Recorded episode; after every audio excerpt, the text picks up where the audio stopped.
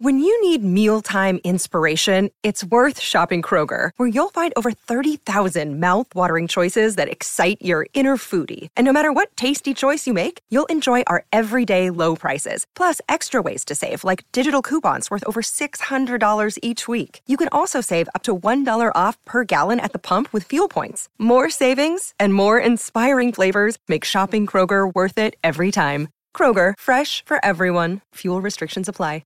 Welcome to Hail Varsity Radio, the voice of Husker Nation. Insight, opinion, expertise, with the biggest and best names talking Nebraska across the state. Join the show on Twitter at Hail Varsity and at Schmitz underscore radio. Call in at four oh two, four six six, E S P N or one eight hundred, eight two five, five eight six five. Here's Chris Schmitz.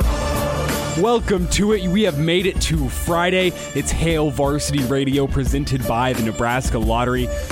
Not Chris Schmidt today. Chris Schmidt out on assignment. I believe his son's baseball game, if I if I remember correctly. Got to go out and watch junior play. Excited for them. Good luck to uh, to Chris and his son as they're out on the ball fields. In the meantime, it's Elijah Herbel filling in alongside Damon Barr. Excited to get this thing rolling today. It's our second show this week. We had the, the Monday show where we had a lot of fun at the end of the uh, the fourth of July holiday. I, I thought we had a, a good show on Monday. Uh, went pretty well. Excited for another show today. We got some uh, some good names coming at you today. Mitch Sherman joining us at four twenty-five. Usually talk to Mitch on Tuesdays, but in the wake of this whole ten-game schedule announcement from the Big Ten, decided to track him down today. He had an, uh, an article on The Athletic from yesterday that we want to get into with him. So that's coming up here in about twenty minutes. Mitch Sherman. Coming up next hour, Bill Doleman, the pride of Fairbury, joining us from Colorado. Going to talk to him. We haven't talked to him about that article Uh, about Scott Frost on the hot seat that we've talked about a lot this week. Excited to get thoughts from him because I know Bill's always a guy with opinions, and I'm sure he's going to have an opinion on this one. To round things out, five twenty-five, about an hour and a half from now, Derek Peterson joining us, as we're also going to get into this weird, you know, ten-game schedule thing, pretty unprecedented, uh, and maybe a little bit into Colin Cowherd, which you and I are going to get into here in a second. But Damon, first things first, it's your fourth show this week. How you feeling? God, it, I'm so tired. My back hurts from just sitting in this chair for a couple. It, it's been a fine week. I, I love doing the work. It's fun. The voice box hurts by now. Yeah. Got big respect for Chris, six days a week. Chris will be back in tomorrow morning, Saturday morning show. Uh, for our local listeners, that will be here on uh, E S P N. For our listeners across the state, you can find that one on uh, iTunes or your favorite streaming service, as well as hail varsity dot com. That is for the show tomorrow, Saturday morning. Chris will be back in. Damon, you and I also have a show next Friday that you and I are going to be doing together. Uh, looking forward to that. I feel like we're getting better at these things, you know? Yeah, I feel like Chris has definitely taken the liberty on these assignments he's going off on. Well, I mean, it's summertime. As he should. As, as he, he should. deserves. He deserves it. And I think you and I enjoy coming in and doing these shows. It's, it's nice. It's a good time being able to schedule some interviews, talk about what we want to talk about. Speaking of which, we're going to get into some U F C next hour. If you're a big U F C fan, if you're going to watch the fights tomorrow night, going to get into that a little bit uh, in the second hour. I know we got into that a little bit on Monday. Going to double down here today and talk about that a little more. Maybe give you a little betting preview. I know you guys had Danny Burke on yesterday, um, but I I've been doing my own betting research, and I want to get into that. But let's start off with Colin Cowherd. He was uh, on his show yesterday, and he actually spoke a little bit on Scott Frost. He also read that C B S Sports article about which coaches are on the hot seat, and Scott Frost stood out to him. And when you listen to these, he's, I mean, he's making a, a reasonable point, and that he's agreeing with what we've said on this show. He's saying that Scott Frost shouldn't be on the hot seat. His his reasons differ a little bit from ours. Uh, so, I mean, let's just let's hear it from him first. Uh, up first, he, he kind of talks about how Nebraska isn't the program it once used to be. Here's Colin. The boss of Nebraska is the president, the A D, and the fans. They think Nebraska's an A job. It's a C job. I'm not even sure it's a C-plus job. You're a seven-win program. Which, it may hurt Nebraska fans to hear that. To hear somebody say you're a seven-win program, you're no longer A tier. But is he wrong? When you look at the recent history of Nebraska, right now, at the moment, we're not in a recruiting hotbed. We have funding coming in, but we haven't had recent success. We don't have the recruiting hotbed. We have some dated facilities. And we're playing in a, a very tough conference, which is probably the second most difficult conference to play in in the nation right now, behind the S E C. He makes some valid points. It's not like Nebraska is stuck at this at this C tier as he has said. I mean, you look at Oregon. When Chip Kelly came into Oregon, Oregon was not the A or B tier that you see now.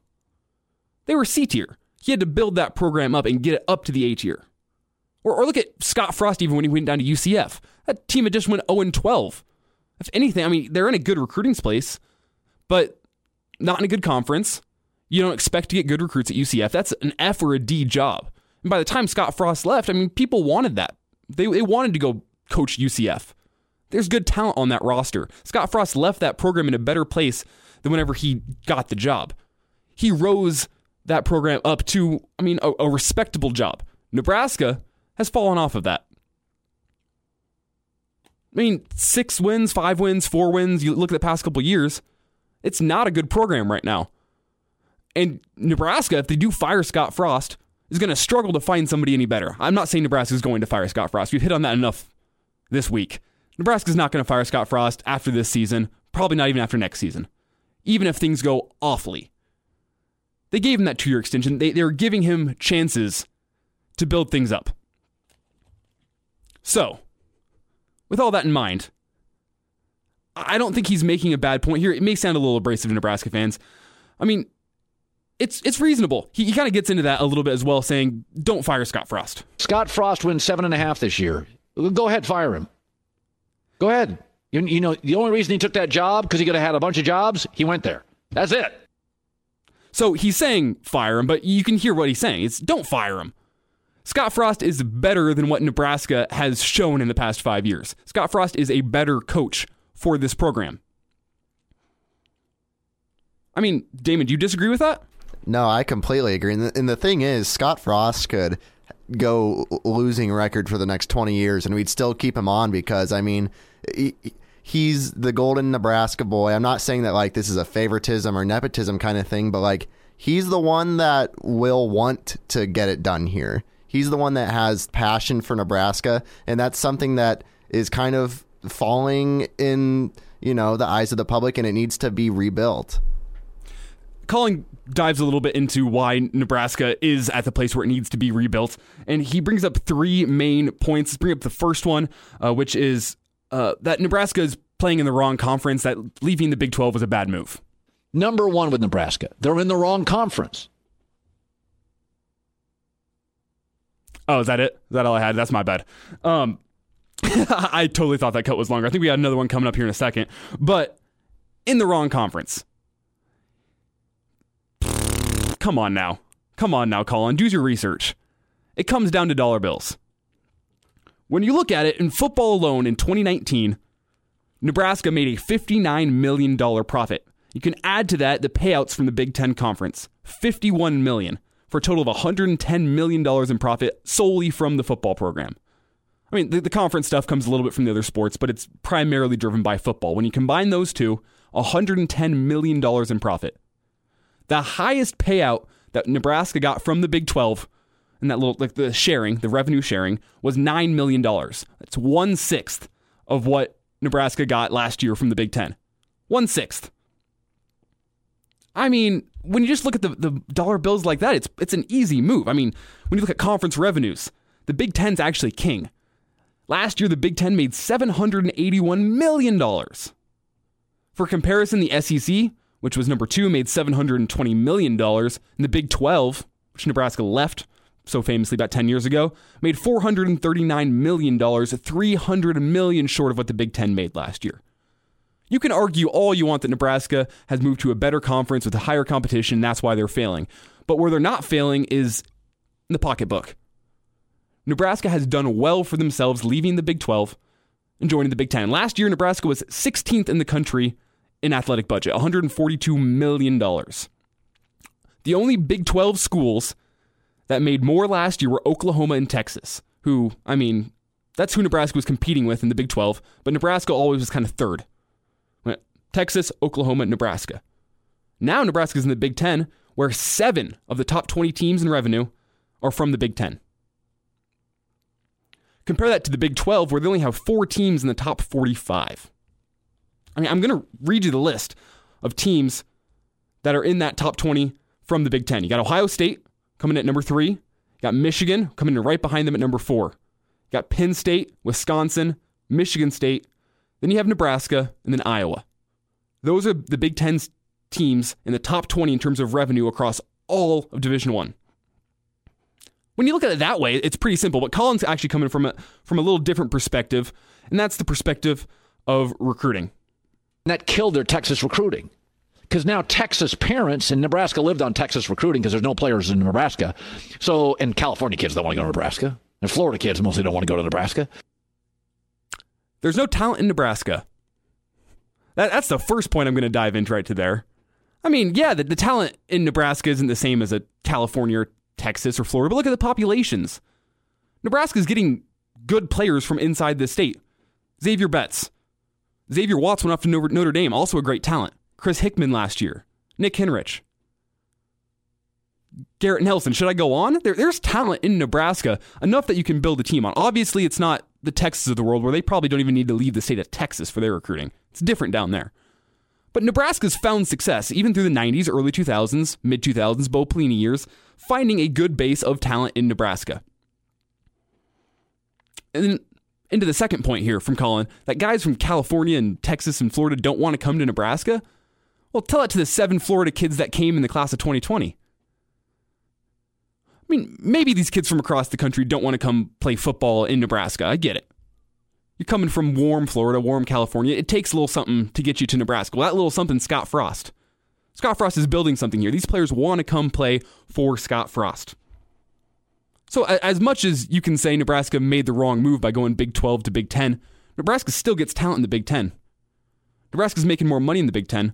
And you know who else is recruiting well in the Big ten? Penn State, Ohio State, Michigan, Wisconsin's recruiting well. Iowa recruits pretty well. It's not that this is some impossible place to recruit. Recruits are coming to the Big Ten. So, I mean, it's Colin could have, could have fixed this with ten minutes of Google searching, but he doesn't want to do that. It's it's the national perspective of Nebraska. We ask all these recruits, oh, what, what do people think of Nebraska? And this is what it is. We're getting some some insight from Colin, more from him on, I mean, the the, the expectations at Nebraska. And, and this is what the people around the country think. I think this is an interesting way to see what the opinion of Nebraska is around the country. He thinks a big problem is the unrealistic expectations that are placed on Nebraska. The boss has unrealistic expectations, and the boss are the fans and the media and the and the A D and the president. This is a seven-win program. That's all Nebraska is. It, they don't have any players in the state. Ah, man. It, it's it's frustrating to listen to because it just seems so uninformed. He didn't come talk to Nebraska fans about this, but it is what people around the country think of Nebraska. But I don't think the the realist or the expectations around here are unrealistic. When you go back to the budget, Wisconsin's budget's one hundred fifty-one million dollars a year. Iowa's one hundred thirty-seven million dollars a year. Michigan State's one hundred forty-five million dollars a year, all within ten million dollars a year of Nebraska. Those are the schools that Nebraska fans want to be competitive with. Wisconsin and Iowa are in the same division. We're tired of getting just rolled by them. Those games have been train wrecks the past couple years. Iowa, I guess you can make the argument it's been close, but we've lost both games in the past two years. Those, that's where we want to get. It's not Nebraska fans at the moment don't want to go win a national championship next year, in two years. We're realistic about that. Obviously, Nebraska fans want to get back to the, the glory of the yesteryears, nineties, seventies. But I, I think they also understand that times are coming. The change is coming. And Scott Frost is building that change. I mean, Bill Moos himself, unrealistic expectations. Are you kidding me? He said last year he just wanted six wins, and he doubled down on it this year. Said, I just want to make a bowl game. How is that unrealistic expectations? Another thing, it's it's five minutes of Google searching, Colin. He's in, his heart's in the right place. He doesn't want Scott Frost to get fired. But he's just seeming uninformed here. Last point from Colin that we'll get into is why Nebraska is failing compared to these schools like Wisconsin, Iowa, Michigan State. And he, he says it's because they don't have anything to hang their hat on. Wisconsin has a thing. They just develop unbelievable offensive linemen for the N F L. You know, you, you got to have a thing to, to hang it on if you have recruiting disadvantages. I mean, I would say Nebraska has something to hang their hat on in recruiting. Speed City. You see it on Twitter all the time. Nebraska's trying to build the fastest program in the Big Ten. They want speed, speed, and only speed. You know where that worked? Oregon. Oregon for years is known as the fastest team in America. Track stars everywhere. DeAnthony Thomas. I mean, Oregon, they also have the whole Nike connection, but that wasn't why players went there. Players went there because of, of the system. They knew that they would be put on display because they were fast and they could go win at Oregon. Same thing at U C F.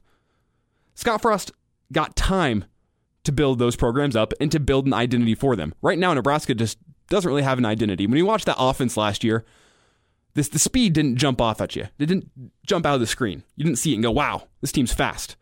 Wow, this offense, it's moving fast. No. It takes time to build that. I think recruits can see it's coming. The national media will see it too soon, I believe. So, I mean, Damon, overall, when you look at what Colin Cowherd's saying, do you agree with me? He's, he's coming from a good place. I, I think he has good intentions, but he just, yes, as you said, he's uninformed. And also, I feel like he just kind of has a bone to pick with Nebraska. I don't know what it is. It sounds like he just, he is unwilling to, you know, look on the, look on our side of things. I think he's just stuck with his outside perspective. But it's an interesting perspective to see. And that's, I mean, we've been wondering for a long time. We asked that show a lot, is what do the recruits think in Nebraska coming in? What do these guys from Texas think? What do the guys from the East Coast think about Nebraska? Well, the West Coast even. Well, we're getting a pretty interesting perspective here from Colin Cowherd. And that's that Nebraska is no longer the program that it once was. Nebraska is no better than every single year winning seven games would be a success. I don't believe that to be true, but that's what the national perspective is, and that's what Colin Cowherd thinks. Whether we like it or not, that's the perspective that's out there. Coming up after the break, Mitch Sherman, going to talk with him a little about the ten-game schedule, maybe a little bit about uh, Bill Moos's comments today in the Journal-Star that Nebraska could be looking at a twelve-game conference slate. That's what he's pushing for. That's coming up next. It's Hail Varsity Radio presented by the Nebraska Lottery. And we're back. Fellas, you think we could listen to the radio? Listen? On Hail Varsity Radio presented by the Nebraska Lottery. Yes! That's awesome! Back in, it's Hail Varsity Radio presented by the Nebraska Lottery. It's Elijah Herbel alongside Damon Barr as we're filling in for Chris today. Chris out on assignment, but back tomorrow morning, Saturday morning edition, seven to nine. You're not going to miss that. Before that, though, got a show to finish today. Excited now to welcome in Mitch Sherman. He covers Nebraska for The Athletic. It's a great app. And Mitch actually had a great story from last night about the ten-game schedule. Before you get into that, Mitch, just want to say I'm used to talking to you on Tuesdays. Feels a little weird to be talking to you on a Friday. How you doing today, though? Yeah, you know, I'm delaying the uh, start of my weekend for you guys. So, um, it's uh, but it's good to be here. Well, Mitch, I appreciate that. You got any big plans for the weekend? Um, got some youth baseball, got some dinner with uh, friends tonight, um, going to stay out of the heat, maybe mow my yard, you know, pretty exciting. That's the best thing I've, I've heard. I mean, that's a great weekend. Sounds perfect. It does, it does sound good. I'm looking forward to it. Well, Mitch, let's talk a little football here. And, and the big news is yesterday's announcement from the Big Ten that they're going to be moving to a ten-game conference-only schedule. You wrote about it a little bit in a piece last night, but what, what was your first reaction whenever you heard the news? Well, when the news came out, I wasn't surprised. Um, you know, our reporters at The Athletic have been on this throughout the week. Um, if I go back to the beginning of the week when this started to look like it was going to be likely, um, I'd say at at that point, uh, yeah, it, t- it took me a, a little bit of getting used to to uh, you, you know to, for that to sink in. Mm-hmm. Um, you know, I just wrote last week about South Dakota State and the measures that it, it planned to take to be able to be a safe opponent for Nebraska in September. I felt pretty confident after speaking to Justin Sell, the S D F U athletic director, that South Dakota State could have come to Lincoln and, and played in a game that was not any more dangerous for Nebraska or for anyone else than a Big Ten game, for instance. But in listening to some of the explanations, first the speculation early in the week and then the confirmation yesterday that this is the Big Ten decision, um, yeah, it, it, it makes some sense. The Big Ten has given itself a path to be able to have a season. I think that's the optimistic way to look at it. It's the way I'm choosing to look at it right now. This is this is uh, the Big Ten taking action, putting something in the works, saying, you know, we think that this is the best way to go right now. It gives us the best chance to be able to play whatever it is, nine games, ten games. Uh, ten games seems most likely, but there's nine on the, on the schedule right now. Um, and there's also a way to look at it where you can say, all right, it's a slippery slope, and the dominoes have started falling. And we saw the Ivy League canceled this season. Um, we've seen some individual games at lower levels canceled. We're hearing about junior college football um, being put off until spring, and here comes the Big Ten with a decision to cancel all of its non-conference. And it's only July tenth. It was July ninth yesterday. So, so where are we going from here? It, it, you know, you could make an argument that we're headed toward Uh, more cancellations, and eventually it, it, it'll wipe the uh, the college football season right off the schedule. But um, you know, I, I don't I don't take that that viewpoint of it uh, on this. Um, I, I think the Big Ten is doing what it needs to do to try to have the safest season, and and uh, you know, be realistic about the way that September, October, and November is going to look. Mitch, when we're looking at these non-conference teams that Nebraska is now no longer going to be playing, do we know what the financial implications are going to be for them just yet? I mean, I know Nebraska a couple years ago still paid out to Akron whenever uh, they canceled that game against Akron due to weather. Obviously, this is unforeseen and a bit of a natural disaster, I guess, if you will, uh, with a pandemic. Do, do we know, are those teams going to get their payouts? Well, with Akron, Nebraska reached a settlement and then scheduled a game in a future year. And you may see something similar Uh, in, in these situations, or, you know, I'd say most likely in the case of Central Michigan, you may just see the game go away.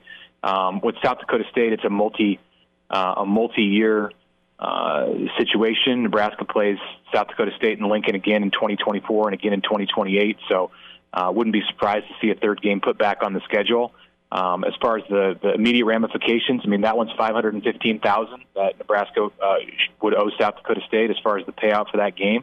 And there's a clause in that contract for liquidated damages, too, that would require Nebraska to, to pay South Dakota State a million dollars if it's if, if the Huskers are the ones who, who canceled the game. So it remains to be seen um, how that shakes out. You know, some kind of a settlement will be reached. I would say similar to what we saw with Akron a couple years ago, where perhaps there's a game put on a future schedule between the teams. Um, and certainly if not, Nebraska is going to be on the hook for all or the majority of the uh, the guarantee that, that it, it agreed to pay those teams. Um, with Cincinnati, there's a game at Cincinnati um, as part of this arrangement in twenty twenty-five. So I would think that if Nebraska wants to keep that game intact, it's going to take whatever steps are necessary to find a spot to put Cincinnati back on the schedule in Lincoln in a future year so it can remain a home and home. And if that's the case, then I don't know if you'll see uh, Cincinnati get the entire payout that uh, is in the in the contract for this year. Um, it is interesting to note that there are um, several reasons listed um, for a, uh, a contract like these to be voided. Um, if there is, for instance, a terrorist um, attack, if there is uh, government intervention, um, all kinds of stuff listed in the language of these contracts that would allow uh, Nebraska to get out without paying. Uh, a pandemic is not is not in there. Uh, just like a, a lightning storm was not in there in the Akron contract two years ago, um, Nebraska doesn't have a leg to stand on here with the language in the contract if it wanted not to pay these three teams. But I, I, w- I would definitely expect with the way that Nebraska does business, there's going to be some kind of a settlement, some kind of a payment, and possibly a rescheduling of, of, of a future game with, with all or uh, at least two of these three teams.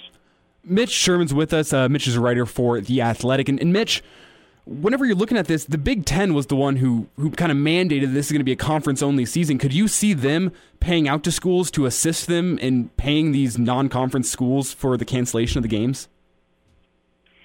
You know, I don't. I don't really think so. I mean, the schools are the are the uh, are, are the, the entities that, that benefit from the Big Ten media payouts. Um, the Big Ten isn't necessarily getting rich itself off of the the T V contracts and ticket sales. I mean, certainly the Big Ten um, bank account is is in good shape. Um, but uh, you know, I think it's going to be up to the schools in this situation. Um, you know, all the Big Ten is generally is is a collection of the fourteen schools that, that make it up. So it would seem unlikely that the conference office itself is going to be making payments to the to, to the opponents um, who, who the league canceled on. Mitch, you mentioned a little bit earlier uh, that there are two ways to look at this, and one is the slippery slope down to no season, but the other one is, oh, this is a step in the right direction. We're going to have a season. We've, we've actually seen kind of both sides from leaders in the Big Ten. Bill Moos had an interview in the Journal Star earlier where he said he's hopeful for a season.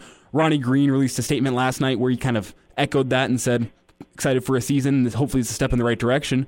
But then you have Ohio State A D Gene Smith, who said he's now kind of worried about the season. And Kevin Warren, commissioner of the Big Ten, kind of said the same thing. So, I mean, does that concern you at all that even among the leadership, there's kind of doubt whether or not there's going to be a season or not?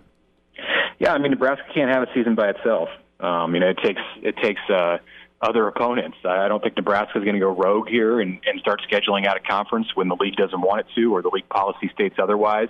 Um, Nebraska's best hope, and, and essentially its only hope for a season right now, is for things to work within the Big Ten. And that means that other schools are going to have to be in situations like Nebraska. I understand the optimism in Nebraska. I share it in that you look around and it's not uh, the, the, the, the pandemic, the coronavirus uh, situation is not um, dire in the same way that it is in other states. Um, and mostly in the Big Ten, it's all right. But Uh, Nebraska, even more so than, like, the state of Ohio, for instance, had ten times as many deaths as the state of Nebraska, or the state of Pennsylvania bordering Ohio, which has had two times as many deaths as Ohio. Um, I, I think, you know, you're going to find various opinions from various leaders throughout the league, and it's easy to be optimistic, or it's a good choice to be optimistic in Nebraska, but you're going to have to have good outcomes and a good traje- trajectory um, with the, the progress in, in staving off outbreaks uh, in places beyond the Nebraska borders in order for this thing to work out the way the Huskers want. Mitch, last out on this topic, and that's Bill Moos's comments in the Journal-Star. He actually said that he's pushing for a twelve-game conference slate, and Scott Frost has said before that he thinks it would be hmm. uh, a lot of games to play to even add one more to the conference slate. Do you, do you have any thoughts on what Bill Moos said, saying, hmm, twelve games could be an interesting option?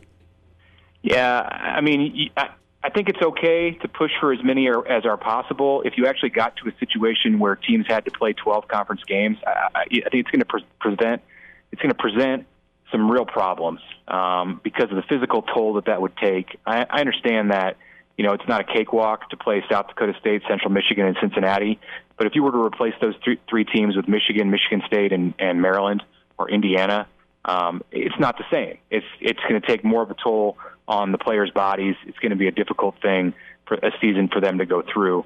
Um, but I get Bill Moos's uh, motivation to try to get as many games on the schedule as possible, um, and, and then probably knowing, or at least I would assume he, he expects, that you're really not going to play twelve games. There's an expectation, I think, among a lot of people in college football, probably in the N F L too, um, that there are just going to be games that don't happen because there are outbreaks, mm-hmm. there are there are positive cases, and you can't play for that week. You've got to sit out for a week. So if you put twelve on the schedule, maybe you play ten. If you put ten on the schedule, maybe you play nine or eight. And I think a happy medium there, and where it's probably going to end up, is with ten games on the conference schedule, and you hope you can get them all in. Well, Mitch, a lot of uncertainty whether there's going to be football in the fall, but we do know with certainty that there will be football played in Nebraska tomorrow. It's happening out in Kearney. It's the Shrine Bowl. And as far as I know, it's the first football game in America since this whole COVID break outbreak. Mm-hmm. So what precautions are they taking? Is there any sort of lessons that can be learned from what they're doing that maybe, I mean, I shouldn't say the Big Ten would adopt, but that we could even see high school football here in Nebraska in the fall? Yeah, I wrote earlier this week about the Shrine Bowl, and and it is the, the first organized football game. I mean, we're not counting seven on seven or spring scrimmages here, but um, a real football game in pads where they tackle in in the country since, I believe, the X F L season shut down in the second week of March. So significant. It's uh, it's a it's a meaningful game that's that's taking place, and I, and I guess I wouldn't say it's one hundred percent ready to go until they kick the ball off and play that game. I mean, who knows what's going to happen tomorrow morning when everybody wakes up in Kearney, or tonight uh, in Kearney. But the closer they get to kickoff, the more likely it is that they made it through that week without problems, and they're going to get that thing done, which is great to see. It shows that it can be done. I think it's a real positive step um, that people can look to, and it's good for high school football because the protocols and the procedures that were in place in Kearney this week, I think, are going to look a lot more like what we see on the high school fields this fall around the country and around the state of Nebraska than what we see in college. In college, in the Big Ten, where it has cut itself off from the rest of college football, you're going to have some pretty strict testing protocols. I think teams players on teams, coaches associated with teams, are going to get tested before every game, perhaps multiple times before every game. That's not what happened in Kearney this week. They went out there, the kids were monitored, they had their temperatures taken, but nobody was getting a coronavirus test while in Kearney unless they showed symptoms of the of the, the of the disease. So high school football is going to be more like that. Not to say that no one will test at the high school level, but just because of the cost of it and the logistics involved, I wouldn't expect it's going to be widespread. So if you can make it work this week, great. Um, I don't think it necessarily means that high school football is, you know, without its its problems. Um, let's see what happens when all of these Shrine Bowl kids go home and go to their college campuses. You know, some of the Nebraska walk-ons in this game are reporting to Lincoln as soon as Sunday, and they're going to get tested when they get to Lincoln. So if they show up and they're positive, well, it shows that even if the Shrine Bowl went off as planned, it wasn't the success that you might have thought it was if some Nebraska walk-ons come in from Kearney and test positive for the virus. Mitch, appreciate the time. Thanks for joining Hail Varsity Radio, and have a good weekend. All right. Thanks a lot. You too. Chime in four oh two, four six six, E S P N or email the show, Chris at hail varsity dot com. Just try me. Try me. Back to Hail Varsity Radio. You just heard the ways you can contact the show. We do have open phone lines here for about the next ten minutes. Talking a little bit about Nebraska's schedule here on Hail Varsity Radio. Again, you can call the show four oh two, four six six, three seven seven six or one eight hundred, eight two five, five eight six five. You can also tweet at me at Herbal Essences. I'll try to get back to you. Or maybe I'll, uh, I'll read your question out here on the show. You can also email the show, Chris at hail varsity dot com. We obviously wouldn't get into that today because I don't have access to Chris's email account. That's all him. If you want to get in contact with me, tweet at me or call the show. That's that's the your best bets for today. But our topic here for about the next eight minutes, you can call in if you uh, you have any thoughts, is Nebraska's schedule here in twenty twenty. We got the two options, the ten-game schedule and the twelve-game schedule. And I want to start with the ten, because the ten, as of right now, leaves room for one more team for Nebraska to add to their schedule, most likely a home game. Most likely. Nebraska's playing four on the road, or excuse me, four at home and five on the road in their Big Ten slate this year, which would leave room for one more team at home. And your options are Michigan, Indiana, Michigan State, and Maryland. You also have the possibility of Rutgers cancels. There's been talks of that, Rutgers having some issues with COVID out in New Jersey. So you have the option, oh, if Rutgers cancels, that means one away and one home game. Your options then are Michigan, Indiana, Michigan State, Maryland. Of those two games, Damon, or of those four teams, which which would you want? Michigan, Indiana, Michigan State, Maryland? Honestly, I think Indiana. I like when we play Indiana. They're fun games, and I feel like it would take...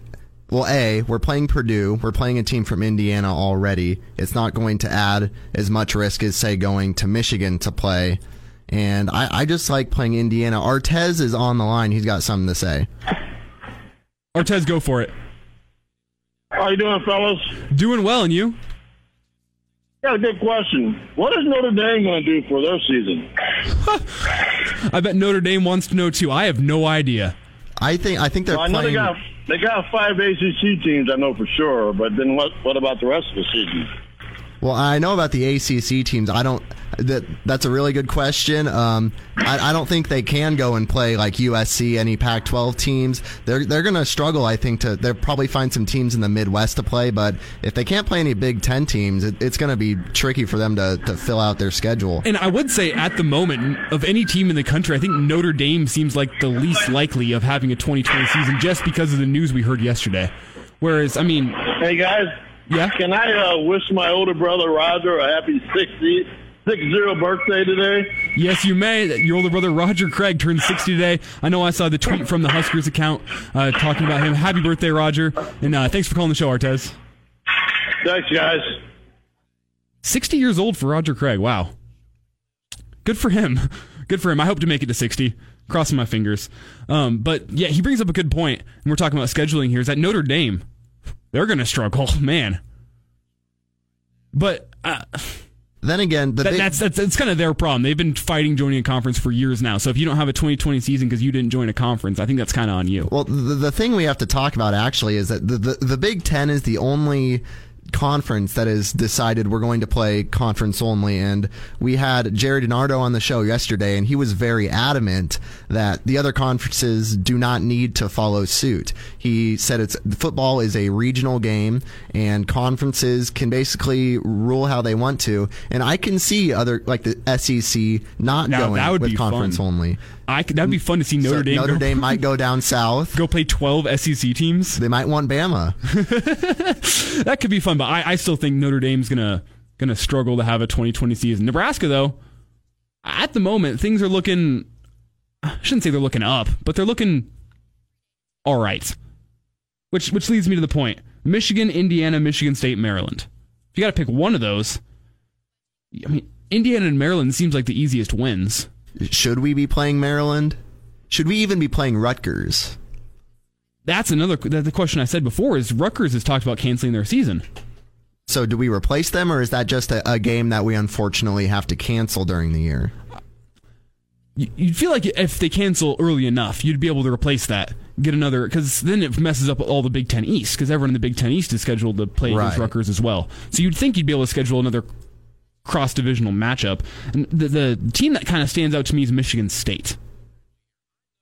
I haven't played Michigan State in a couple years. What was the last time we played them was that uh, the game at home, correct? twenty eighteen? Was it? I think it was twenty seventeen. sixteen? I don't know. I don't know. Something I should look up. I have a computer in front of me. But Michigan State seems interesting. First-year head coach, Mel Tucker. Nebraska's got experience with Mel Tucker.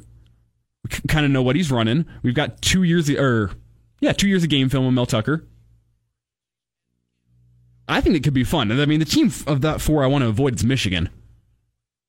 Michigan would be a, no fun to play. I mean, I know they're replacing uh, Shea Patterson at quarterback, who's actually just cut from the Chiefs uh, roster today as they re-sign their backup, and uh, Shea Patterson hit the road. But Michigan, I... I with how our last game against Michigan went, what was that, forty-five to ten, something brutal like that? I don't want to play them again. But, I mean, the other three, Indiana, Michigan State, and Maryland. The other possibility we get into is a twelve-game schedule. This seems like fun. I appreciate Bill Moos for bringing this one up, because that leaves your six games from the Big Ten West, which you're already going to be playing. Now you have six games from the East. You already have Ohio State, Penn State, and Rutgers. Now you get to pick three of Michigan, Indiana, Michigan State, Maryland. So give me Indiana, Michigan State, and Maryland. We stay away from Michigan again. Now, I don't think this this twelve-game schedule is all that likely, to be one hundred percent honest with you. Just it doesn't make much sense, especially with the fact that they want to throw in four bye weeks just because things can happen. And something that Chris has been talking about all week, it feels like, is this kind of round-robin schedule where the we home play and home series. The home and home with our uh, Big Ten division rivals with Minnesota, Iowa, and Wisconsin. I would love that. You know what I'd like more? We do this twelve-game schedule, and we do a home and home with every team in the Big Ten West. That, that could be doable if they want to keep us in our region, in our division. I, I just, I've never seen anything like that in college football. You don't see that in college football, playing the same team twice. And if you've played sports before and you got to play a team twice in the season, you know it's tough to beat a team twice. Whenever you have game film to go watch, you, when you're the team that wins, it's hard to come in with a new game plan. You have your game plan that worked, but when you're the losing team, it's pretty easy to come in and find what worked for the other team and say, okay, let's build a game plan that's going to stop this team now. So a home and home with every single team in the Big Ten West? I'd love to play Iowa at home and away. I'd love to play Wisconsin at home and away. Even Purdue. If we drop that first game at home, let me get another shot at them later in the year uh, out in Ross-Ade Stadium. Oh, yeah. I'm all for that. I don't think it's going to happen still. But I think that's probably the best the best option that I can see here, just because it seems the most fair. It seems like it'd be the best way to find a, a division champion in this weird year we're living in. I mean, if you're playing the Big Ten East and you got Ohio State, Penn State, Michigan as your three crossover games, well, you're pretty screwed. You're not going to have a good conference record, whereas if you just go Big Ten West, home and home, it's fair. You can stack up everything head-to-head and say, well, every team played every team twice.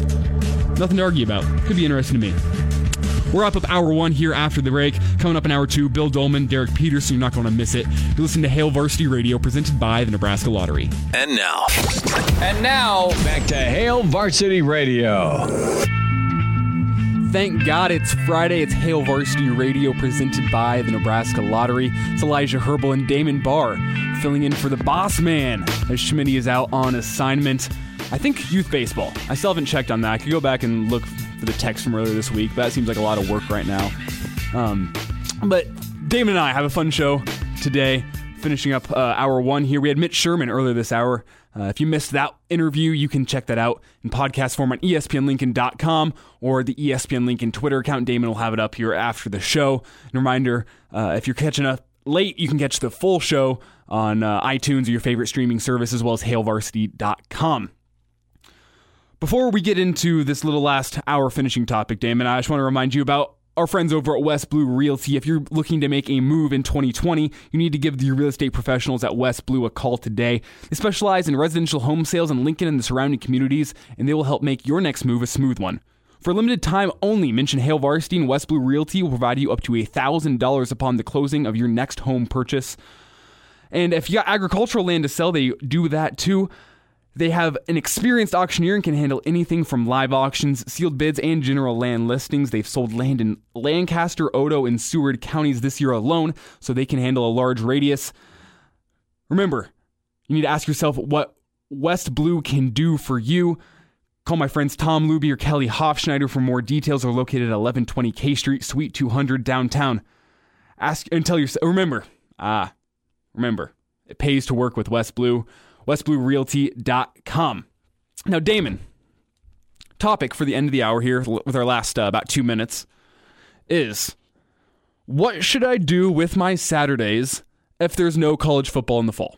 Well, you're going to have to move that breakfast beer to lunch. That's step one. Or I can move it earlier. Okay, early breakfast beer on a Saturday. Uh, maybe find some bowling on E S P N two. Um, I, cry a little bit. I don't know. Saturdays without football is just going to be completely alien. It's going to be F F. If, we shouldn't say if we shouldn't there say is there a, isn't. If there's F a there single isn't. Saturday in the fall without football, I am not going to know what to do with myself. Well, the problem is I have that feeling like every single year come January, bowl season ends, even like through December after co- conference championship week. Saturday comes around, I go, well, could do some yard work, I guess, but it's winter time.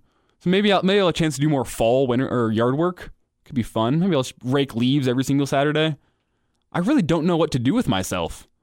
Like, it's terrifying. Maybe we'll have an extra long uh, Saturday morning show for Hail Varsity. Just. I'm, I'm just going to put up an old game from last year that I didn't watch. Maybe some some action, some teams oh. from the, the Pac twelve, and just pretend it's a, a real football game that's live. Well, you bring up a good point. Maybe I could like make a list of classic Husker games. Make a list of like twelve that you gotta watch. These are the twelve games that are on YouTube that you can't miss, and I'll have to start week one through week two or through week twelve watching a new game every single week and getting cultured on. I mean, maybe we should just pretend it's nineteen ninety-five and just go through that season. Ooh, that could be fun. twenty-five year anniversary. We just pull up every single game from nineteen ninety-five and watch it. Oh, that's not a bad idea. I don't know. I mean, Chris always tells me about like these players and teams, and I go, well, I've heard of them, but I'm sorry. I, I can't say I've ever watched them play. They played, they graduated college before I was born. I'm sorry. Maybe maybe this is my chance now. I don't know. The other option's Netflix, but I don't, there's it's a never-ending catalog on Netflix, but at the same time, I scroll through it and go, well, none of this sounds interesting. The best Terrible. Cases scenario is that we don't have to do any of this, and we can just sit on the couch and watch live sports, live football. That would be the best option.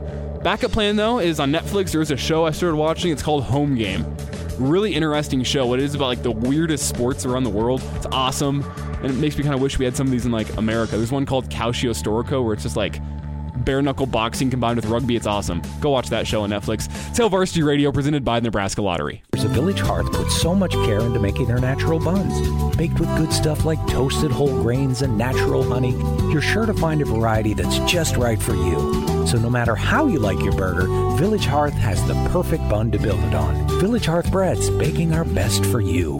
Welcome to Hail Varsity Radio, the voice of Husker Nation. Insight, opinion, expertise, with the biggest and best names talking Nebraska across the state. Join the show on Twitter at Hail Varsity and at Schmitz underscore radio. Call in at four oh two, four six six, E S P N or one eight hundred, eight two five, five eight six five. Here's Chris Schmitz.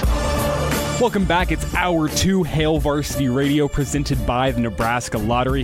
It's Elijah Herbel and Damon Barr filling in for Chris as he's out on assignment. But we're still uh, got a good show going here, I think. Talked with Mitch Sherman last hour. Excited now to welcome in the pride of Fairbury. He's doing work for N B C Sports in the Olympics. That is Bill Doleman. Bill, it's been a bit of a weird past twenty-four hours with, with this whole Big Ten moving to a ten-game uh, schedule. How you doing, man? Not nearly as weird as you saying Chris Schmidt is on assignment. Well, it's he's watching his kid play baseball, which is a wonderful thing to be doing. Don't get me wrong, but like, I mean, I read all this. Oh, Chris Schmidt's on the air like ninety hours a week, and K F O R, K L M S. I mean, he's sitting down, he's pushing the buttons, talking every now and then, but on assignment, like he's like he's breaking some investigative story. He's doing. That's weird. Oh, come on. He's doing very important work watching his son play baseball. I, I, no, no. That's, that's absolutely best. But, but let's not, uh, you know, uh, put this under some type of uh, big-time story breaking that he's doing but on you, assignment. You should see Damon. Da- you are having Damon cracking up laughing in the other room right now. I don't think he's ever experienced someone just absolutely trash Chris like that. Not trashing Chris. He does great work. But, uh, Bill, I'm glad you said it and not me. Uh, but let's get into some sports, though, because um, I don't want to be fired by the end of this show. And no, no, you're good. I got you covered. Don't worry about it. Appreciate that. Appreciate that. Yeah. But let's get into some sports. And before we get into this whole ten-game conference schedule thing, which is weird, and I don't think anyone really knows all the ins and outs of it, uh, let's get into to Scott Frost. And there was a, an article earlier this week indicating that Scott Frost has to win or he's going to be fired this year. He is on top uh the top level of the hot seat right now. He's alongside Tom Herman uh and and that list of guys. So I, I wanted to get your initial reaction on that, because I, I kind of have a feeling where you're going to be going with this, but Scott Frost on the hot seat? Oh my God, it, it's only hot if if uh that seat has been sitting out in the Nebraska sun and nobody's been in it for a while. That that that could not be farther from the truth. I mean, it was surprising to me that it came from somebody as well respected as Dennis Dodd. Because um, a lot of times you see articles written by somebody that you've never heard of, writing for some obscure website, uh, trying to get clicks. Now, I will say that there's probably an element to try and get clicks because, well, let's face it, if if the words Nebraska and football or Husker and football are anywhere on the web, Nebraska fans will click on it, right? Mm-hmm. So for so. For me, that's all that was about. It was just a strategic thing to get people to click on it. Um, uh, I'm shocked that, that somebody as well-respected as Dennis Dodd would write that. He may believe some of it. I have I have a hard time believing that he believes one hundred percent what he wrote, because he's been around Nebraska. He knows Nebraska. This is a different regime than what we had uh, for, what let's say, fifteen years of this century, right? With incredibly bad leadership in the athletic director chair, other than Tom Osborne, and some bad leadership um, decisions when, at the uh, the chancellor and, and high administrative levels. Um, I, I, I, I'm, I'm, I'm speechless to think that anybody would actually believe that Scott Frost is on the hot seat at Nebraska. That just it's mind-boggling to me. When I read the article, you know, you had to go through it. And then they list, you know, all one hundred twenty some coaches that there are. Mm-hmm. I expected to see maybe a, a, a three, you know, because he, he he graded it on what five zero to five. Yeah, zero five to five being the hottest. Uh, I thought to attract clicks, it would have been three, and even then, I think it would have been ridiculous. But to think that Scott Frost is on a five hot seat is is mind-bogglingly uh, inaccurate. I'm not going to say dumb. But it's just that that's just not possible. Well, in your opinion, on a scale of zero to five, where would you put it? Zero. Fair. I mean, come on. First of all, okay, just just in dollars and cents, okay, Nebraska has probably paid out more money to coaches who aren't working than any school in the country over the last twenty years, right? I mean, I, I think they may have just got done paying Pelini off. You've got Mike Riley. You've got athletic directors. You've got other coaches, right? So Nebraska, I don't think, is going to stand. Nebraskans are going to continue to stand for paying people not to work, right? Um, and to think that you're going to all of a sudden pay off Scott Frost and his salary, that's not going to happen. That's not going to be stomached anyway. But to think that Nebraskans are going to turn their back on Scott Frost, Uh, to me, is, is totally ridiculous. So Bill Doleman's got it at a zero, and believe it or not, Bill, the king of hot takes, Colin Cowherd, I'm going to call him that. I don't think that's an official title, but that's that's where I'm putting it, all the stuff I see on Twitter. Um, he actually agrees with you, but it, it's it's not for the same rationale. But before we get into that, what's your what's your take? Do you, do you believe that Colin Cowherd and you could agree on this? Well, I, I think he's got a pretty good uh, understanding. He must listen to me when I'm on the show on Friday afternoons. I think he's probably probably has a pretty good understanding of who are you going to get that's going to be better. Mm-hmm. I think that's one. But two or three years ago, there was no hotter coach in the country than Scott Frost, right? He had the pick of any job that he could have after Central Florida, including staying at Central Florida. If Florida wanted him, I think he would have been great at Florida State. I mean, any school in the country that had an inkling to make a coaching change wanted Scott Frost. And for Nebraska, the best choice by far was to get Scott Frost. And I don't know if there was a second, third, fourth, or fifth choice. I'm sure Bill Moos had plans. But for somebody to come in and, and to make as much sense culturally, there, there's nobody better. And Nebraska fans know that. Scott has to know that. And the thing that Scott needs to understand right now is, you know, he Nebraskans have backed him so much so that I don't think he could ever turn his back on them. I, I think he came in thinking, and this is just me speaking, I think he came in thinking, look, I can turn this thing around and, and, you know, let's see what happens in, you know, at the end of my contract in seven years. I think at this point, Scott needs to be grateful that Nebraska fans have embraced him the way they have him, him coming back and the patience that they've shown toward him. So I, I think that, I think these are two parties that have mutual respect for each other, and I think they're in it for the long haul. Is it going to pay off, and we're going to have an era of twenty, you know, twenty-five years of winning two hundred fifty-five games, or forty years and winning, you know, three hundred and some games? Probably not. But can Nebraska get out of what, you know, Cowherd said this is a seven to eight uh, win school, which I think right now is probably accurate. But can Nebraska get from that to nine to ten annually? Yeah, I think that's definitely possible. And I think there are years when you'll, you know, Nebraska is going to be back in the conversation uh, when it comes to college football playoffs and whatnot. They're not there right now. But the progress is to go, yeah, I think is there. The potential for this year is to be seven or eight, depending on what the schedule looks like. Let's just let's just say the schedule is what it was going to be. I think the potential is there to be seven or eight. In a couple of years, is it the potential to be eight to ten? Yes. And I think that's the track Nebraska's on. Bill, I want to dive into the three points that Colin made because he's agreeing with you. He's essentially saying that Scott Frost is the best Nebraska can get right now, but he lays out three reasons that I don't necessarily agree with.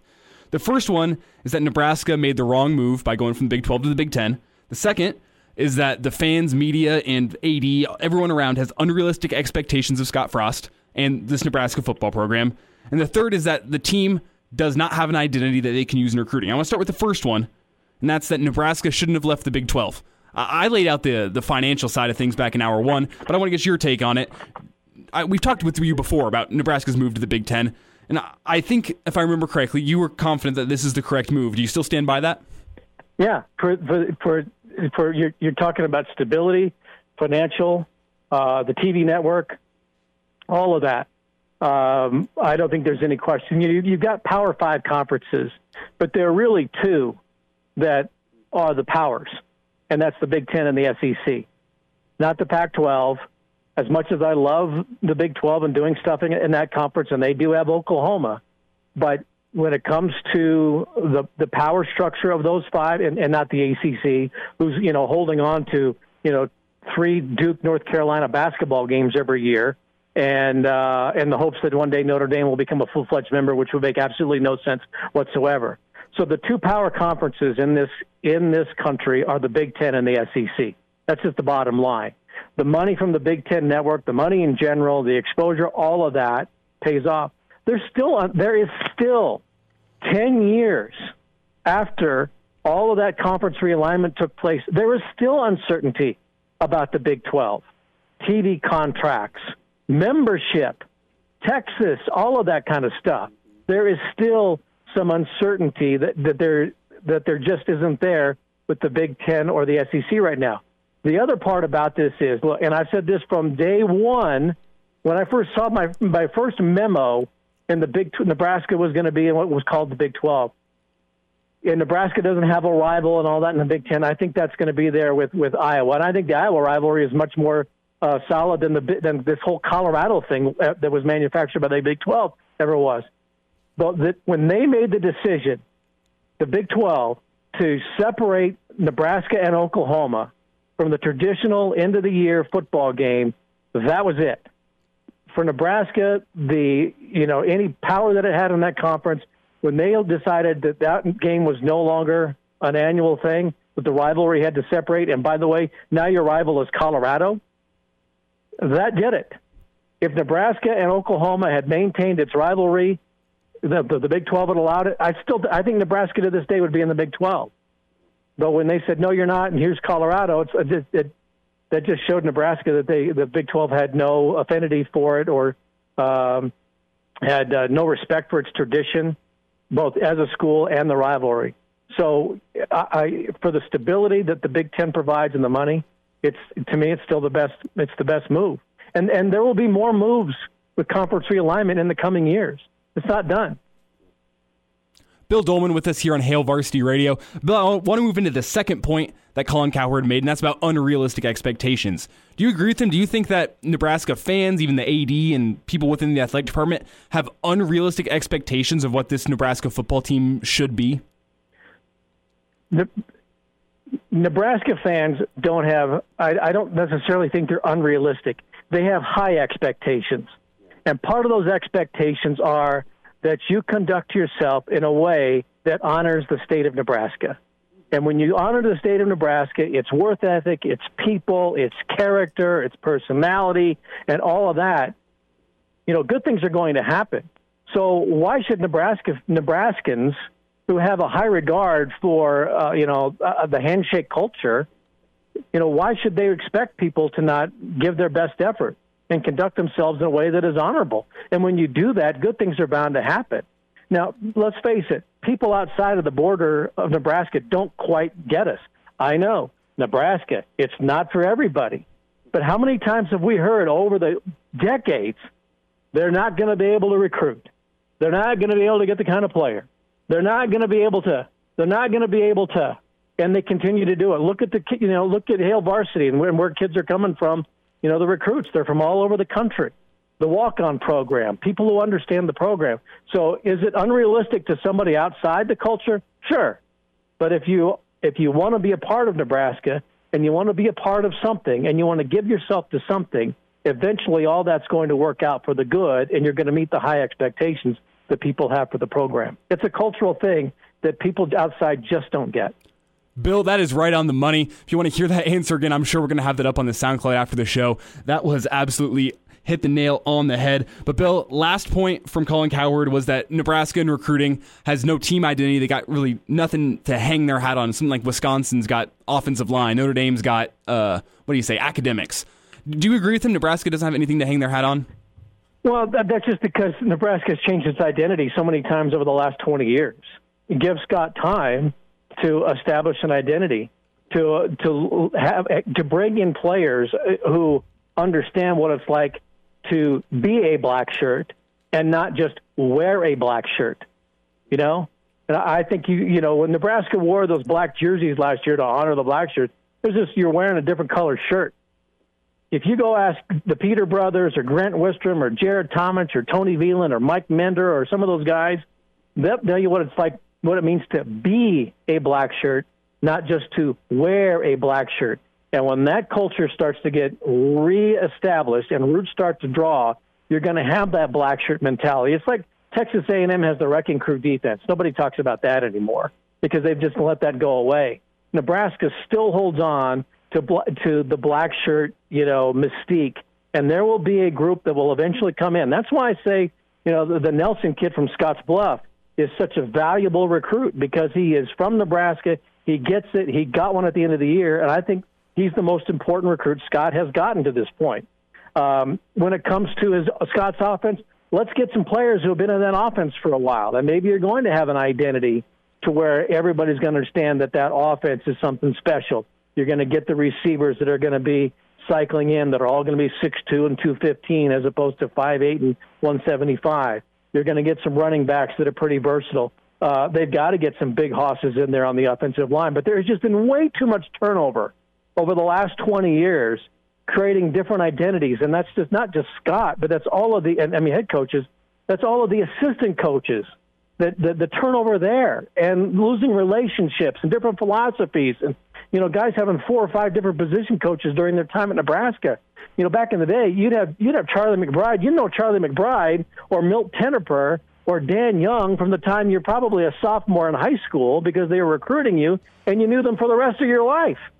Now you've got guys who are in there one year at a time, one year at a time, one year at a time, and gone and gone. It's hard to establish an identity. It's hard to establish rapport, and it's hard to establish roots. But as long as that staff can stay together and philosophies can get entrenched, you've got recruiting bases with deep roots, it'll all start to come back together, and you'll start to see identities that people will reflect, or that will that will reflect the Nebraska program, the Nebraska culture, the Nebraska people, and the expectations.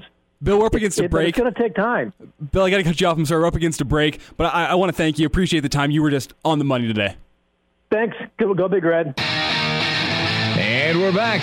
Fellas, you think we could listen to the radio listen? On Hail Varsity Radio, presented by the Nebraska Lottery. Yes! That's awesome! Back in, it's Hail Varsity Radio, presented by the Nebraska Lottery. Elijah Herbel and Damon Barr filling in today for Chris Schmidt. Had a good show, I feel like, today. Mitch Sherman joined us first hour. Bill Doleman just now. Both really great interviews. You can catch both of those on uh, E S P N Lincoln dot com, or you can catch the podcast hail varsity dot com, or your favorite streaming service. Excited now for one last great interview, and that is with Derek Peterson. Derek, I mean, I'm sure you've read, uh, you've read his stuff. So he writes for Hail Varsity Magazine and hail varsity dot com. Derek, it's been a pretty weird and uncertain past twenty-four hours as we look ahead to this twenty twenty season. How you doing, man? I'm good. It has been a weird last twenty-four hours, and it seems like uh, the news cycle will probably keep on turning as we move through this weekend. Uh, because as you were introducing me, I was reading a a press release from the M A C. It sounds like the M A C is going to go to conference only, if I'm reading this right, conference only football in the fall. Um, so, I, I, you know, the Big Ten was the first one to come out and say, "Hey, this is this is the path that we're gonna that we're gonna try to chart for ourselves," and certainly not going to be the last. Um, I, you know, we're probably going to have a, an eventful next few days. It seems like that's the direction a lot of these teams are moving in, is that, or a lot of these conferences are moving in, is that's to go to a conference-only schedule.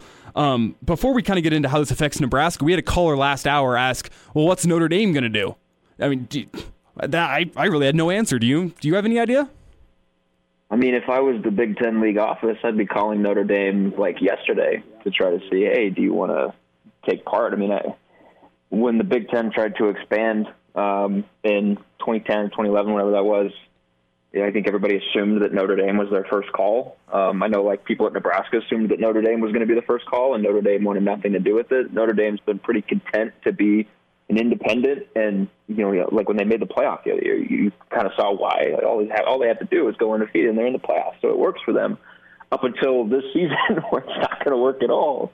Um, you know, you saw like the A C C, I think the reports suggested that if the A C C moves to a conference-only schedule, which doesn't sound like is a given yet, uh, but the reports suggest that um, the A C C would, would include Notre Dame.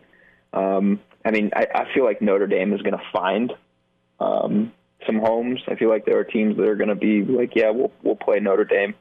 Um, just especially if fans are allowed in the stands at games this season. I mean, Notre Dame sells tickets, so um, you know, maybe the A C C is is a destination for them. But I, th- I think I saw something that if you take away A C C and Big Ten games, Notre Dame would only have like three games on its schedule. Um, so, you know, if I was the Big Ten League office, I'd be calling and saying, hey, you know, let's let's try to work together a little bit. You're going to have to you're going to have to do some things that the rest of our member institutions are going to do as far as testing and, and procedural things and things like that. But, uh, you know, I wouldn't be surprised if it came out that, like, the Big Ten and Notre Dame talked about at least the possibility of doing stuff. Well, Derek, that's what's been so interesting about the past twenty-four hours is this has never happened before. We don't know what's going to happen. Now, I mean, I'd be shocked if the, the possibility for a ten-game schedule was in the Hail Varsity yearbook. No no offense, but that's just, I mean, it's it's so, yeah.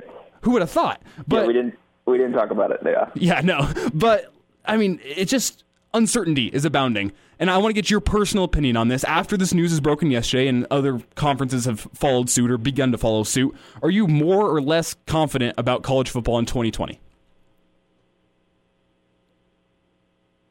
Um, I don't know that the the Big Ten's announcement yesterday really changed my outlook on the season. I think, if anything, it was it was Commissioner Kevin Warren's comments after the fact on, on B T N and um, I think he spoke to Cleveland dot com, um, or, or Sports Illustrated was the one that he spoke to privately. Um, so, so Commissioner Warren's comments, and then um, Ohio State Athletic Director Gene Smith talking to media afterwards. Both of them had a, a rather somber term. Um, you know, if you look at the way that we're trending as a country, it's not going in the right direction, um, and that was kind of the line that that um, Gene Smith drew. And you know, I think everybody everybody has to publicly say right now they're cautiously optimistic. Um, I think that there's still a great deal of uncertainty, even in the Big Ten, um, now that it has its its its path forward, or, or what it hopes is its path forward. I don't know. I think this certainly makes it easier for the Big Ten um, to shut things down altogether later down the road. Um, but it also makes it easier for, for them to play a season. Um, you guys had Mitch Sherman on, and I was actually just listening to his to his thing from, was it an hour ago? And uh, he was talking about, you know, how if you put ten games on the schedule, you can try to get nine in. And if you plan and, and try to stretch out your um, your schedule to, to account for, you know, a team has a, a rash of positive tests one week and, and you have to reschedule. And, um, you know, you've kind of baked in a bunch of bye weeks for teams. You know, something that Brandon Vogel has, has kicked around was the idea of everybody plays the first five weeks and then you have a bye week and then everybody plays the next five weeks. And, and that leaves you with a week without any Big Ten football, which might not be great from a T V standpoint, but it gives you kind of a baked in weekend where if, if something happens and you have to cancel a game, then you, you can easily reschedule it with those two teams. Uh, so, so from a from an ease of schedule standpoint, I mean, they're kind of going down um, what could be potentially a successful route.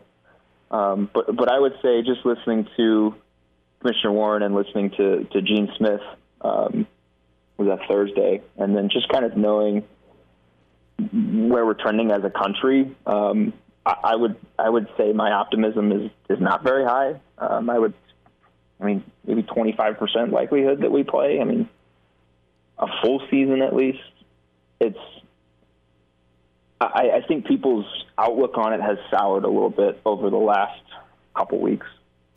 Well, Derek, I'm going to remain hopeful. Uh, deep, deep down, I'm probably fifty-fifty on this season, um, just because there's so much that can be said. Ask me again in two weeks, and maybe I'll have a different answer. Um, but I want to yeah. be hopeful and say F Nebraska is playing in this twenty twenty season. It, it's felt like a season where Nebraska needed to get a little momentum going early, especially with that tough stretch at the end of the season. And obviously we don't know what the season's going to look like for Nebraska now. We're not going to know until the, the schedule gets officially released. But the, losing these non-conference games at the beginning of the season where Nebraska could have built some momentum, now that those games are no longer there, does that bode poorly for Nebraska? Maybe, yeah. I mean, if nothing else and and the, the, um, the schedule remains the same in terms of when they play teams, not necessarily the date, but like the order that they play teams. I mean, before the schedule was kind of shaken up, you looked at it and you said, well, Nebraska really has to get three wins early on to try to feel good about itself. And, and you know, before we were looking at it from a bowl standpoint, but you could also talk about from from just a, a young team that in the past doesn't hasn't hasn't showed that it knows how to win and knows how to win consistently. Consistently, and winning is a is a mindset as much as anything. So yeah, losing a game against South Dakota State and Central Michigan, even though they're not gimmies, they're not cupcakes. Um, Nebraska probably would have been favored in those games. I don't know about Cincinnati. Cincinnati's a really good team, but you know it's not like playing Ohio State or Penn State. Um, you know, Frost talked about this uh, in year one. He talked about it in year two. Like you, you get better, you, you improve the most from, from week one to week two. And Nebraska was going to go. Obviously, they had Purdue to open, but you know you were going to go a couple weeks where where you had games against competition that you felt at least optimistic about your chances. Um, and now to have those removed from the schedule, you're talking about, you know, if they had a tenth game, you're talking about maybe Indiana, um, maybe Michigan State, and Michigan State has its own set of problems. But you know, you're talking about about Big Ten programs, and, and Nebraska hasn't fared well in the Big Ten in recent recent seasons. It's a young team. Um, they've got to, you know, they, they still have to figure out how to win games and how to put games away. And now, you know, I, I think it'll be interesting if they try to maybe reshuffle the board a little bit. Excuse me, a little bit. I think Bill Moos said to the Lincoln Journal-Star earlier that he would like to keep Purdue in week one. Um, I, I don't think Purdue is going to be a world beater this year. That'll be an interesting game. I think Nebraska would and probably should be favored in that. But, you know, you, you get into the rest of the Big Ten West. You talk about Iowa and Minnesota and Wisconsin. Nebraska's got crossover games with Ohio State and Penn State this year. Um, yeah, they could have used those those first those first three games um, in the non-conference, so three of the first four weeks to try to try to build some some good vibes around Memorial Stadium and build some momentum, but maybe a little bit more importantly, build some chemistry with your offense and, and Adrian Martinez at quarterback. That would have, I think, projected well um, into Big Ten play, and now you kind of have to start a little bit cold. Derek Peterson is with us here on Hail Varsity Radio. Derek, I want to shift gears just slightly because this decision and how it's impacted football has stolen the headlines, but it's going to affect all fall sports. And the other big fall sport at Nebraska is volleyball. How is the volleyball team going to be affected by this decision?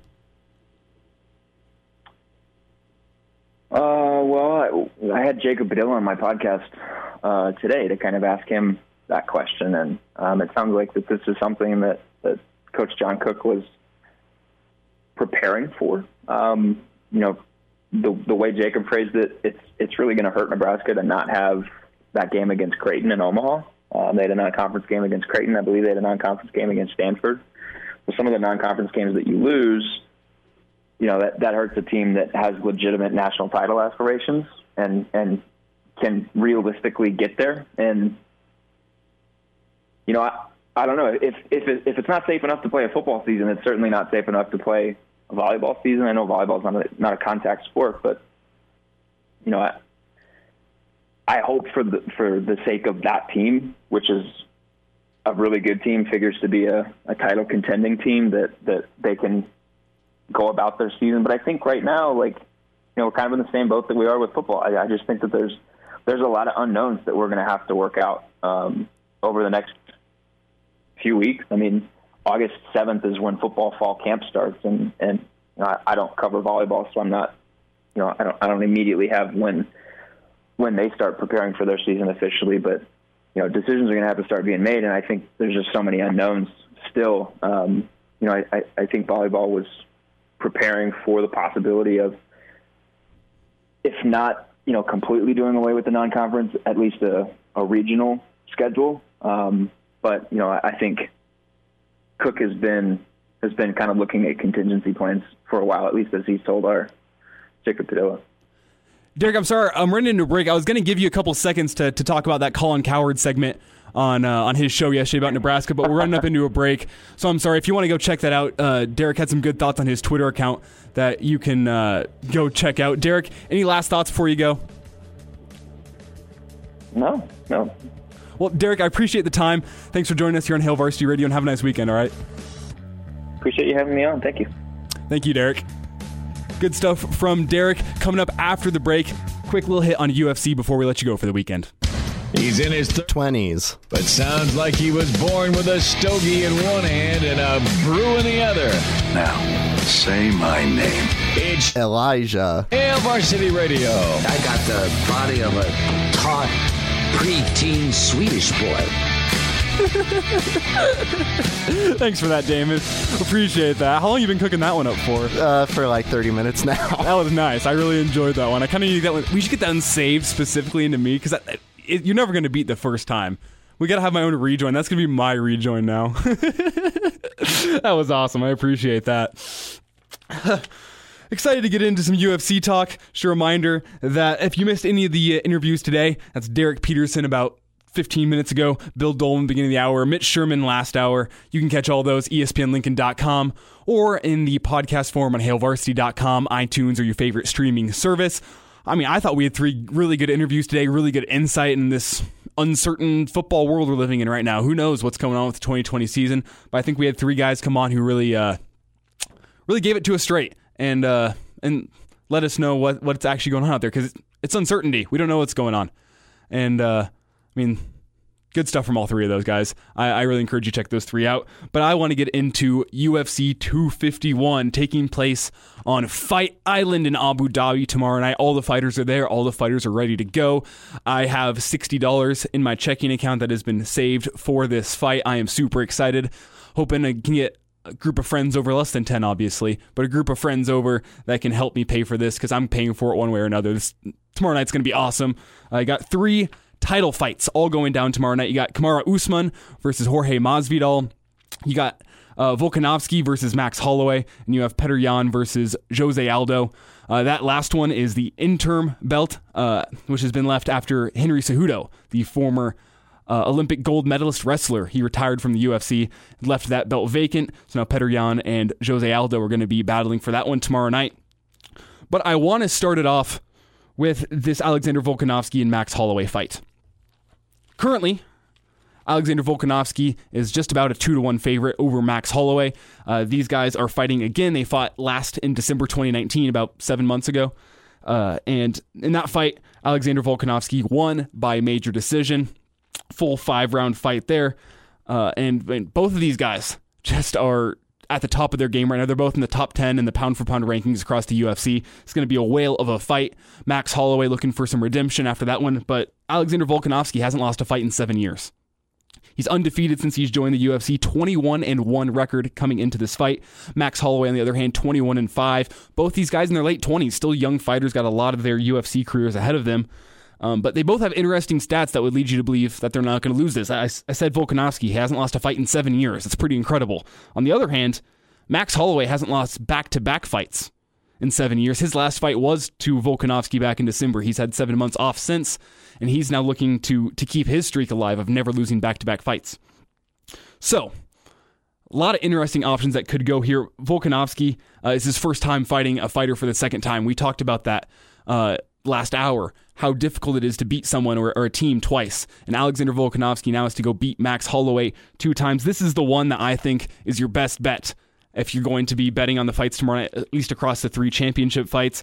Max Holloway took Volkanovski the distance last time, all five rounds. Neither got knocked out. Neither was really all that close. But Volkanovski really did, he tore him to pieces in the striking game. He won all five rounds in that fight. Max Holloway, though, has five rounds, twenty-five full minutes of fighting to be able to go back and watch and evaluate and be able to say, what can I do better? So I think Max Holloway is the uh, the one for you. I mean, neither of these guys are knockout artists, really. Uh, I think it's going to go another full five again. Uh, but, I mean, it, with how the U F C is, is one punch can end it. One punch can change how a fight goes. So you never know. It's it's always tough betting on the U F C. But I think Max Holloway is the best bet to get the, the upset tomorrow night. I have, I have one question. How much does losing a fight like determine the outcome of a fighter's career? Like you said, he hasn't lost in seven years. Like, do you have to do that to be the best? Can you not afford to lose? That's what's unique about U F C. Isn't in a boxing career, you lose one and you go, oh, it's kind of it for this guy. A forty and one record doesn't look as good as a forty-one and oh. Um, but in, in the U F C, it's okay to have a lot of losses. You look at the other title card, uh, which is the the big main card of the evening. That's Kamaru Usman versus Jorge Masvidal. Jorge Masvidal's thirty-five and thirteen in the U F C. He's lost thirteen times, or not in the U F C, in his mixed martial arts career, thirty-five and thirteen. He's he's struggled throughout his career. He's been a journeyman fighter. But about three years ago, four years ago now, he uh, took a two-year break from the U F C and decided, I'm not going to fight for these two years. I'm going to take these two years, focus on myself, and I'm going to get better. And he's now won three straight fights, including the baddest mother effer belt, which he won over Nick Diaz, or Nate Diaz, excuse me, two of the, the toughest guys in the sport. Jorge Masvidal's on a three-fight win streak, and now he's getting a shot at the title. And that's that's what U F C comes down to, is it's hot streaks. People can go work on one aspect of the game. You, you can get a loss, and you're okay. Kamaru Usman lost his second fight ever. He got submitted by a rear naked choke, and he hasn't lost since. So we can get into that fight a little bit, actually.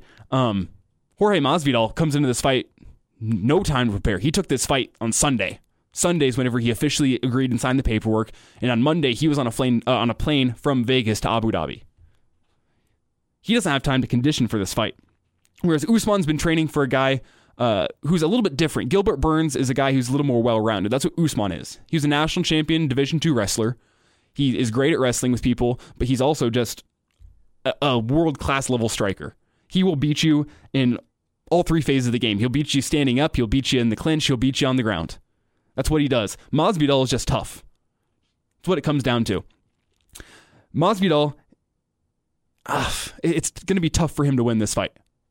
That's if if you're a smart man with your money, you're putting money on Kamaru Usman in this fight. Masvidal, no time to prepare. And both of these guys like to go deep into the fights, into the fourth and fifth round. And that's kind of where they where they get the edge on guys, is their conditioning. Masvidal hasn't had as much time to condition for this fight. Obviously, these guys train hard. They train year-round. He's going to be ready. He's going to put on a good show for the fans. I just don't know if he's going to have enough time to prepare and get ready for a guy like Kamaru Usman. And, I mean, Kamaru Usman never been knocked out. He got submitted once, and that's it. He hasn't really been in danger. This is a guy that's dominated his past about fifteen fights. Just no question. Masvidal, we'll see.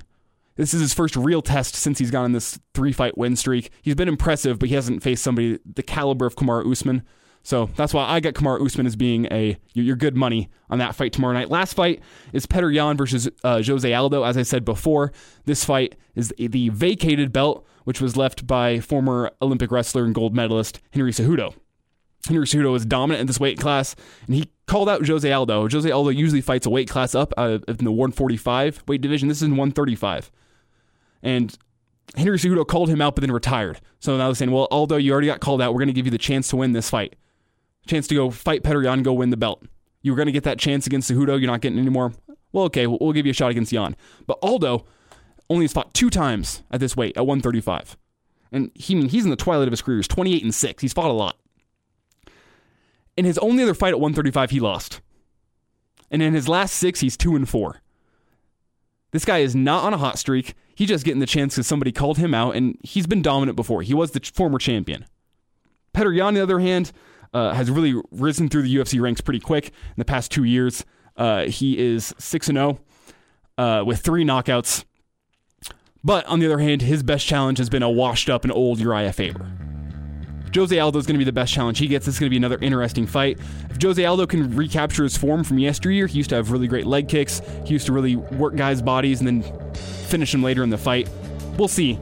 Smart money, though, Petr Yan. He's fourteen and one. His nickname's No Pain. No Pain. How cool is that? Just Russian. Russian as hell. He, I think he gets the win against Jose Aldo. Uh, but we'll see. Neither of these guys have fought a full five rounds in a long time, so conditioning could be big in this one, but money's on Petr Yan. Miss us? Come here, brother. Give me a hug. Bring it in for the real thing. We're on call for you.